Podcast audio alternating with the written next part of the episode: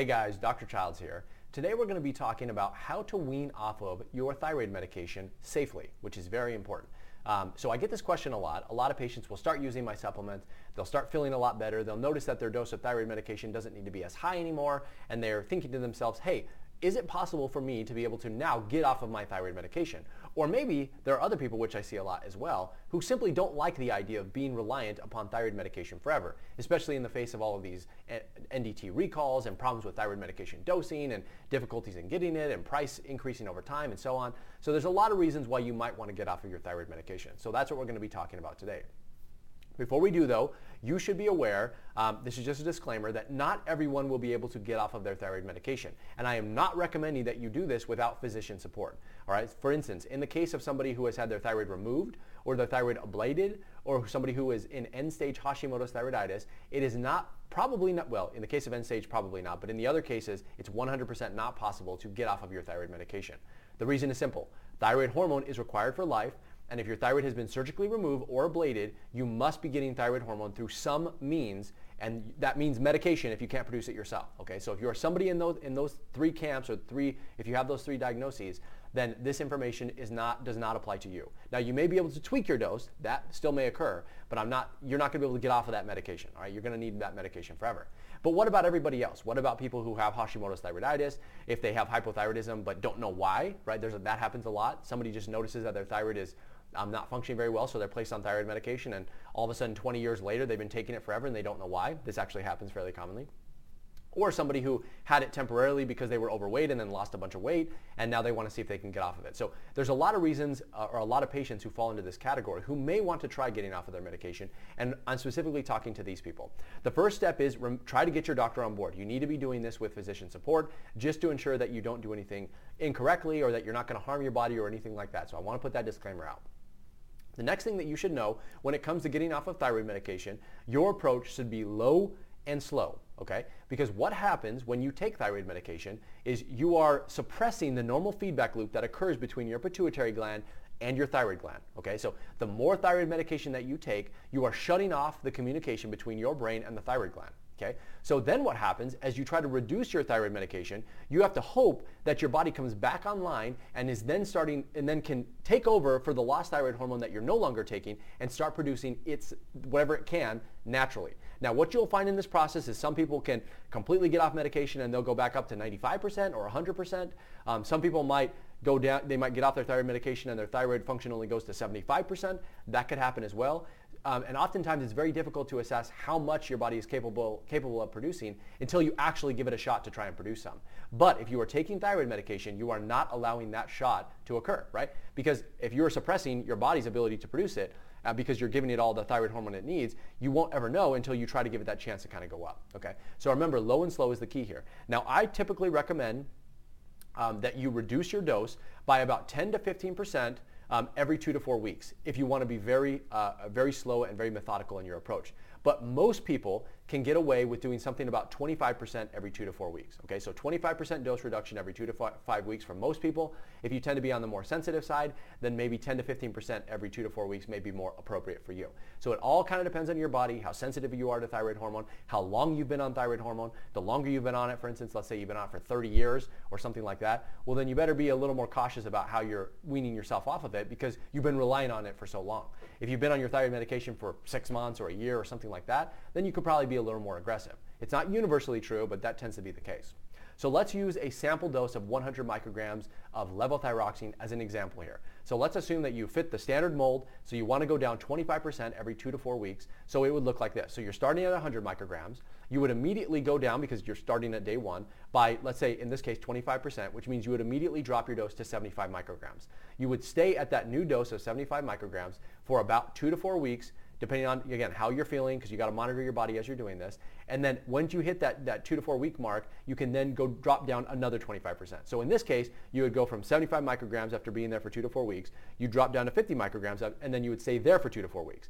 Then after another two to four weeks, you would go down to 25 micrograms, and then after two to four weeks, then you would completely go down to zero and see how your body's doing. This allows a stepwise decrease in your thyroid medication over time, which is slow and controlled. And it allows, while your medication dose is going down in a stepwise fashion, it allows your body to ramp up its own production over that same period of time. And that is really key. Now, how much your body ramps up over that period of time is not really going to, you, you don't know, right? There's not a good way to assess um, how well your thyroid gland can function until you give it a shot. So you just kind of have to go with it.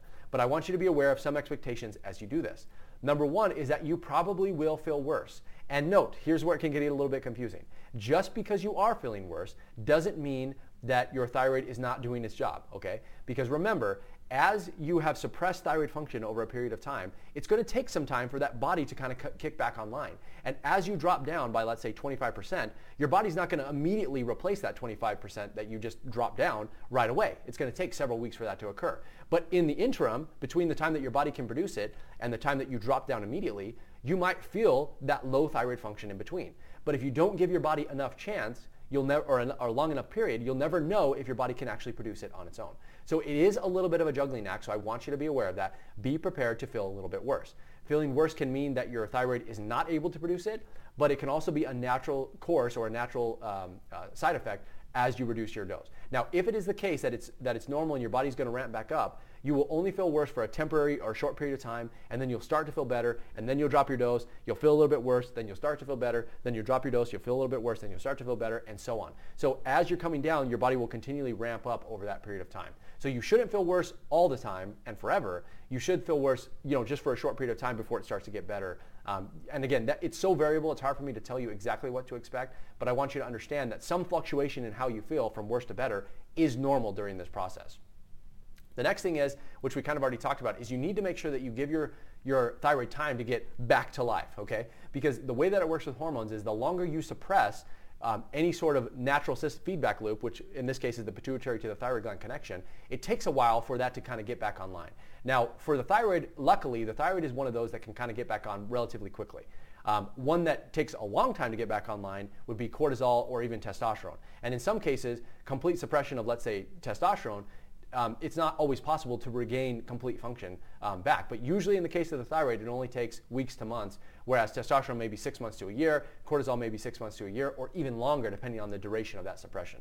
So do be aware that how long it takes is sort of a, a product of your body and how long you've been on your dose and what dose you've been on. The higher the dose, the longer the suppression, the longer it will take your thyroid to kind of come back online. The next thing that I would recommend is that, highly recommend this, is that you use supplements to augment thyroid function as you are weaning yourself off of thyroid medication.